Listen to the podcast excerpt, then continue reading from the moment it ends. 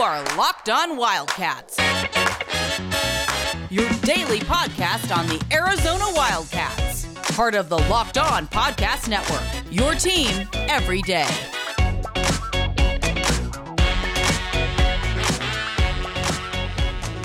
Thanks for keeping it locked on Wildcats. I'm your host, Mike Luke, and we got a very special guest today, but I want to actually lead with something a little unique. This show is brought to you by betonline.ag. And you know what? This isn't a 60 second read, this is only a 10 second read. So therefore, that gives way to the real AG, Anthony Gimino, combined with John Schuster. Two of about five Suns fans that I've known uh, that have been Suns fans their entire life. Hello, Anthony. How are you? Hello, Mike Luke. and Schuster. All right, guys. Hello, Anthony. So let's talk a little bit here about the Suns and about how weird it feels to be in this spot right now. Because I know, like, you guys aren't as big an NBA people as me, but, you know, the Suns, I think, have probably galvanized you a little bit there. Is that fair to say? Yeah, I mean, I will. Will Will I watch the Suns in the NBA playoffs? Heck yeah! But that's because I started watching them in 1975-76. And that's going to be. that's i mean that's when the phoenix fell in love with the suns and i was okay i was eight years old my parents moved to phoenix in 72 Mm-hmm. until that season that 75 76 the little team that could season I didn't know this Phoenix had a basketball team. I swear to God. I mean, I'm, I mean, I was only like five to eight years old, so I was a little, I don't know, maybe football, baseball. Didn't know Phoenix had a basketball team, but when they started winning in 75 76, and then through the magical playoff run, yeah, that's when, you know, I, I, I'll say kind of a fan for life. But That's- that's everything fair. that happened, everything that kind of happened after, say, Walter Davis, hasn't really resonated as much as it does to people. Like Tom Chambers era, What about the Chuck era? Did that register at all? yeah, I mean a little bit, but I- there are there were much many more people passionate about that era and that team than I was. Right. now, what I- was I watching? Yes. Was I engaged? Yes. But the time has passed. Mm-hmm. If they had won any time from like.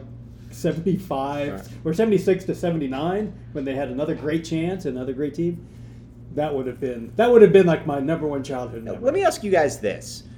It feels like, and again, I've been a Suns fan since basically when I discovered sports in about 91.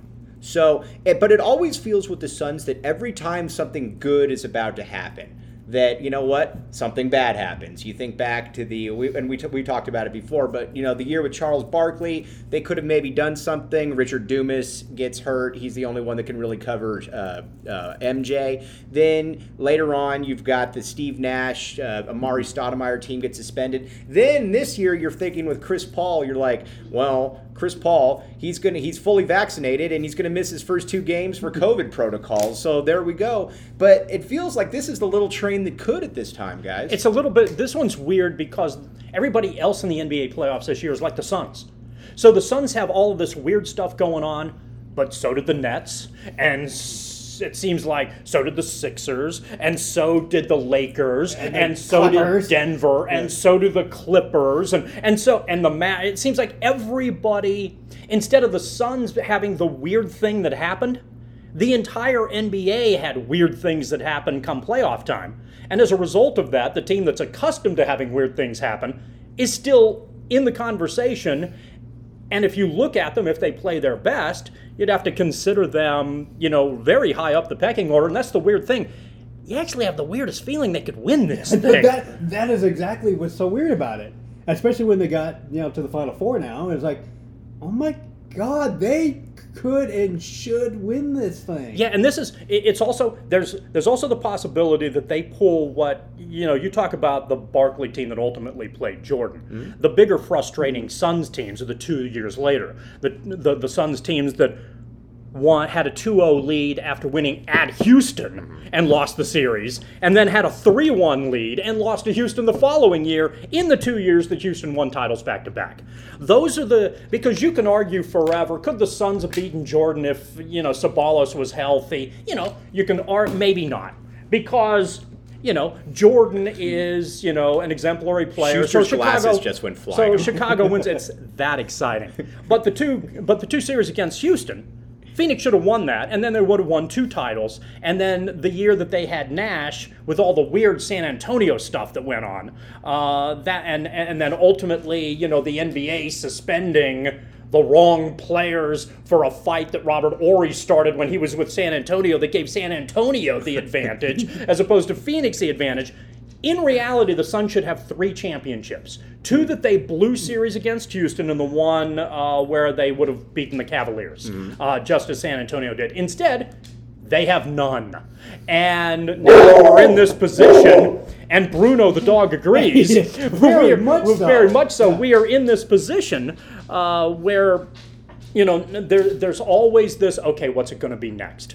What's going to happen? When is when is the Sure. bottom going to fall off? And and maybe in a weird way, that's All- part of the adorable thing, frustration about being a fan and being a Suns fan. It is because if you've been a Suns fan for 45 years or 50 years, even longer than us, the if they win, none of everything you just described, Uh-huh. none of it will matter.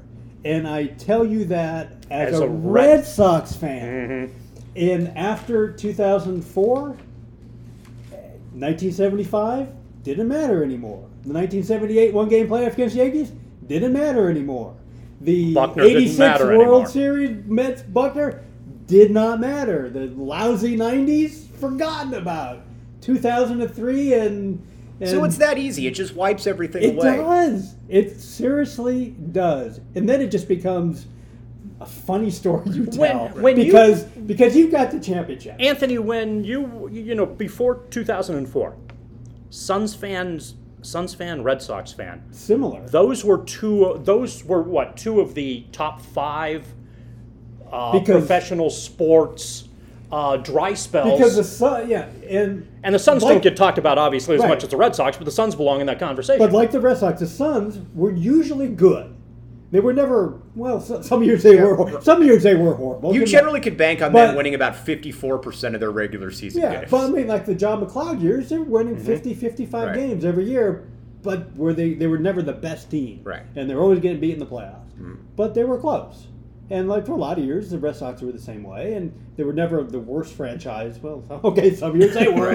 I'm sorry, I keep uh, making assumptions, but yeah, they were good, but always there was always heartbreak. There was always some bizarre set of circumstances that kept you from winning it all and that just when you win it, it tell you, I'm telling you, it's, it makes it that much. when you guys were growing up, what was it like? Was it very much of an organic feeling rooting for the Suns? Was it very much of a, oh, I mean, just what was it like being a Suns fan growing up in Phoenix when they're kind of a benign entity? no, they're they're, No. they're they're not a benign entity at all. They are the Nationally? Oh, Well- forget nationally. That's what I mean like- I mean. I I mean, that's, that's like saying that's that's like saying that U of A basketball in 1988 was a benign entity to Wildcat fans in Tucson. It's it, it's in many ways the it's in many ways the same conversation. If you're in Arizona and you're a, a Suns fan, the the Suns are the first professional team in the state. They give you legitimacy. They give your city, your state legitimacy that it hasn't had yet. You hear all the crap about LA. You hear all the crap mm-hmm. about back east. You hear all the stuff about you know at this time in the mid 70s you're talking about the Warriors and Rick Barry winning it all, and there's always somebody else. And now you have your team that you can pull for that occasionally is doing reasonably well and has a chance. because everybody was a fan of something else. If you're if you were into baseball, you were in, you were probably a Dodger. In growing up in Phoenix, you were a Dodgers fan because Right. they were on the radio every night. You were a Dodgers fan. Um, if you're, it was either football. Who were the good teams in the mid seventies? You were Dallas, either Cowboys fan- Dallasburg, Denver. Yeah, it was either Cowboys, at least at my school, it was Cowboys or Steelers. We were Right. like 50 50, Right. you know, Sharks and Jets or whatever they were. it's pick, pick, pick a side. And then, um, you know, basketball, it was everybody was a Suns fan. Well, Anthony, have you ever had a Built Bar? I haven't, but I've heard about it. The thing about the Built Bar is, if you look at these teams, you talked about a city full of vigor back in the day, Phoenix, when the Phoenix Suns got you know, when they were good, and you know, like your first sports team. I would imagine if a Built Bar was around back then, that this community probably would have been plowing these things down with as much strength and gusto as that this team this team really elicited back then. Is that fair? Oh, unquestionably. All they have to do, all they would have had to do going back in time is go to GNC because GNCs were everywhere, as were Built Bars. Because Built Bars went into the Wayback Machine, you were chomping those things down beautifully. Just as you can chomp those things down, 250 a pop. Bam, go to GNC, you got yourself a Built Bar. Is that it? 250 a pop? Mm-hmm, yeah. Anthony, I'm I, would recommend a. Built Bar. All right, guys. On the other side, why don't we actually talk a little bit about this team? And you know what? There's a U of A basketball connection. It is technically a U of A podcast, so we're probably going to get to that connection for about 45 seconds during this podcast. You're listening to Locked On Wildcats. Thanks for keeping it locked on Wildcats. I'm your host, Mike Luke, with Anthony Gimino, John Schuster, Bruno right in here as well, uh, just making sure that we're safe in here. Bruno, quit throwing my glasses all over the room. Yeah, no, Bruno's so mad he's not even looking at Schuster right now. so, I always want to talk a little bit about DeAndre Ayton. When you watch him right now, and we've talked about it before, but this is your uh, the first real the real inception of the AG era on uh, Locked On Wildcats, and this won't be the last, guarantee it. So, you're like, Right. yeah. Well, there sounded like suspicion and skepticism there. Well, that's you have to decipher: is, is that a threat? is that a promise? Is is that is this a promotion? Punishment? I don't know what that is. but Anthony, I wanted to get Uh, locked because- on purgatory. you you and I used to have you know uh, uh, we used to be on the Wildcat pr- uh, pre and post game show. Lots of good times, you know. days. I got Uh, a T-shirt. you guys- yeah, yeah, I, got, got a the t-shirt. t-shirt, You know, we're in different roles now. I'm a producer, you know, so things like that. But the one thing that you and I would talk about when DeAndre Ayton hit campus was, eh, I never seen anything like this before. Which, which is always your favorite topic. It is. It is. But because and, and we'll talk. Maybe we'll talk some football another time because I know the three players that you Uh-huh, said that look uh-huh. different than everyone else. But Ayton, I feel, is starting to. You, you can tell he's so he's still raw and rough around the edges. It's not like he's going down there and he's Akeem Olajuwon in the low post. But you can tell now by just giving effort out there, guys. He's essentially giving you Right. 22 and 10 every single night. Is now. anybody talking about how he loafs around the court anymore? no, No, they're not. and and honestly, like when I watched him, I thought that we were looking at a guy that could be a transcendent type talent. Now, I guess it depends on what your definition of transcendent is, but this If is he helps the Suns get a championship, that's going to hmm. play a big role around these parts. Right, but the thing about it, it's kind of scary to think about what he can do because if you watch him right now, he's basically still getting his buckets off, you know, running the court, hustle, and he's getting Yeah. 22 and 10 every single night. What happens then when that next step happens? Because we've seen him up close, you know he's got the capability of being more of a feature type scorer. Yeah, he's. I mean, he's rolling out of bed and getting what he's getting. Right. But is there still okay? What's his to get to get to the next level? Mm-hmm. Doesn't in, today's NBA doesn't he have to become a shooter? and that's the thing but i don't that's where i that's where the nba loses me to a certain Mm-hmm. extent and uh, i i firmly i wonder like if a guy like david robinson had come around in this era where are they forcing david robinson to basically stand out at the three point line and shoot three pointers If they are, they're stupid. well that's but, but that's what i'm saying and i kind of wonder that And, and and with Ayton, you know what? If you've got a, a guy like that with that kind of skill set, then you don't have to play the same kind of game as everybody else. Right. Uh, so so do play to his strengths, and the Suns, I think, have done a good job of that. And the one thing that's fun about the Suns too is when you watch the NBA, and a lot of people kind of tune out because they say, you know what, there's not a lot of defense; it's just three pointer. If you watch the Suns, though, they play basketball the right way. Fair to say. Well, that's that? why they're they're the most complete team left in the playoffs. Mhm. Right? Right. They shoot. They got a big man. They play defense. They share the ball. They all of that, and you don't necessarily see that. all yeah, it seems like there's a lot of there there there there are a lot of they have individuals like like I look at Atlanta. And Atlanta mystifies me. You know, I don't know how Atlanta's made it this far. They've got one guy who seems to be able to, who jacks up 65 shots a game and scores 42 points, but in the fourth quarter manages to hit a big shot that matters. Somehow they've gotten the game close enough at that point where he can make a difference there. But they look like, yeah, they've got other pieces, but Trae Young's the guy. Yeah. Milwaukee has, and Mike's talked about this, where Milwaukee appears to be with Giannis, a guy who is excellent, Giannis, but first name um, uh, yes, Because easier. Yeah, because only you can pronounce his last name. And and and Can you spell it? I don't wade. Nah. I don't wade in Mike Luke Waters. This is your podcast, Mike Luke. You can pronounce Well. I mean, you're, I can't. you're I- on I- it two to three I- times a week. I I'm- think we have co-ownership I at only, this point. I only fake pretending to try to be able to pronounce the last name. Can't do it. I yield that. I, I yield, yield that, that burden I me. yield that excellence and that burden to you. But you're the one who's talked about how in the playoffs he seems to be somebody who may be a little bit more predictable and scoutable, which which puts Milwaukee perhaps in a little bit of a quandary. And you know, up until this year, they've had problems with their uh, postseason runs. Then you have the Clippers, who are really well put together, but are dealing with injury issues. But they don't have an Ayton type guy on the inside, which uh, makes them kind of uh, problematic. So if you look at what's left, you've got Ayton, a big guy. You've got Paul, who can uh, run the pick and roll very well as this series progresses, we'll see if his COVID fatigue issues or or if he get if he can get his sea legs under him. In game three, for instance, Paul obviously struggled and it looked like he was just, you know, he wasn't ready to play. Hopefully that isn't a lingering issue because obviously it's a problem for Phoenix. But even so, you've got a guy like you've got a guy in Ayton who makes things really difficult for people on the inside, and you have a guy in Booker who can score in bunches if you need buckets, and then you've got two or three guys who can defend the wing. It's a you you know they're a well constructed team. All right, let me ask you this, Sal. What kind of warm and fuzzy feelings do you have for DeAndre Ayton? As as an Arizona Wildcat. Next to none. Same here. You know- you know what's It- it- I mean, yeah, he played here a year. He was good. They lost to Buffalo. I, You know what? Anthony doesn't know this, but he's also going to be recording a podcast with us after this for about 20 minutes, and that was not something. know that. Yes, and that is something that I was going to uh, steal. But isn't that crazy though? Look at it this way: Mike Bibby never talked to the media. Mike Bibby was only here a year and a half. you talked to me. Well, yeah, well, you and talked to Anthony Gimino. You and Steve, You know, I agree. wrote a cover story for Sporting News on him. But I'm, Did you know that Anthony There- Gimino there's my wrote a humble cover? brag. Can I see it? a cover story You for never, Yes, go Sporting for it. News? you I've got a have copy. never shown me this. Out of all On the Mike stuff Bibby. you've given me, I did a story on he and his mom. Oh, oh, did you know that uh, she was estranged from Henry Bibby?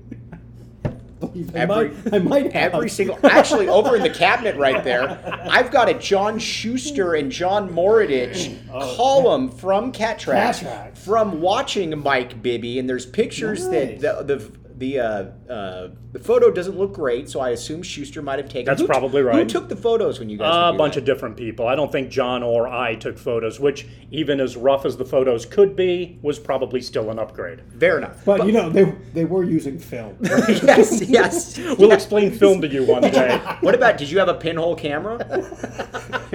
yeah, yeah, you had to get the flash just right. But the problem with that is that nobody ever made a shot after the flash got in their eyes, Right. and so you hope that the form was really good. When I uh, actually I won the science fair in the entire city with a pinhole camera. In the entire and it was city. called Refraction Action. Oh, that's No, really it's good. good. It's that good. sounds like a Seagal movie. Okay. yes, it does. But Well, but to- just to Anthony, Maybe something else. Just but this isn't that kind of podcast. just to Anthony's point, real quick though, Bibby's the best comparison that I can come up with in one front because he was the first guy that I remember at the U of A that seemed like he was in and out of here really quickly. I mean, I don't remember a two and done guy before him um, out of high school. Unless you're, yeah, unless you go back to the early 70s. right? Yeah, yeah, exactly. Well, you know, Which you don't. no, I definitely don't. No, no don't. thing. I don't care about the kitty core. Sorry, no offense. But um, The kitty core takes offense. uh, they, they certainly, certainly they do. but Bibby, I felt like I knew though, and I don't, I don't know if that was just me like reading clips and because he was such a phenom coming out of Phoenix. But I felt like when Bibby left after the Utah game, I felt like I knew everything about Mike Bibby. I felt like I was invested in him as an Arizona Wildcat. To Anthony's point, DeAndre Ayton went to the U of A, but he, when I think of the all-time players that I enjoyed watching the most, hmm. he's the most talented, but he's probably not in my top ten list. And I think that's just uh, That has a lot to do, as as has been discussed a lot by folks who worked in the media two and three decades ago, about how the business and sports information and public relations changed, and how coaches were allowed to circle the wagons and uh, make people less accessible using excuses like social media is bad or we don't want people to say anything to cut off feature stories that made it difficult for people to connect, which I don't think is a good thing for the community. But uh, you know, every coach everywhere functions that way, and it's just you know one of those things that happens. One, and it's ent- unfortunate. one entity, though, that is on the forefront of the combat against less accessibility is RockAuto.com. RockAuto.com is making it so you can get where you want when you want. As you've talked about, Schuster, you've used RockAuto.com. Not only that, just the other day I got my uh, monthly RockAuto.com newsletter in really? my email. Uh-huh. Wow, and you know, and you've spoke from experience. RockAuto.com gets you where you want. Anthony, you drive a very fuel efficient car, but if you ever needed something, you know, if the car went down a little bit, there's a good chance that RockAuto.com could come to the rescue like it came for John Schuster. So I should sign up for the newsletter. You should sign up for the newsletter. For Anthony Gimino, John Schuster, and Mike Luke, you've been listening to Locked On Wildcats.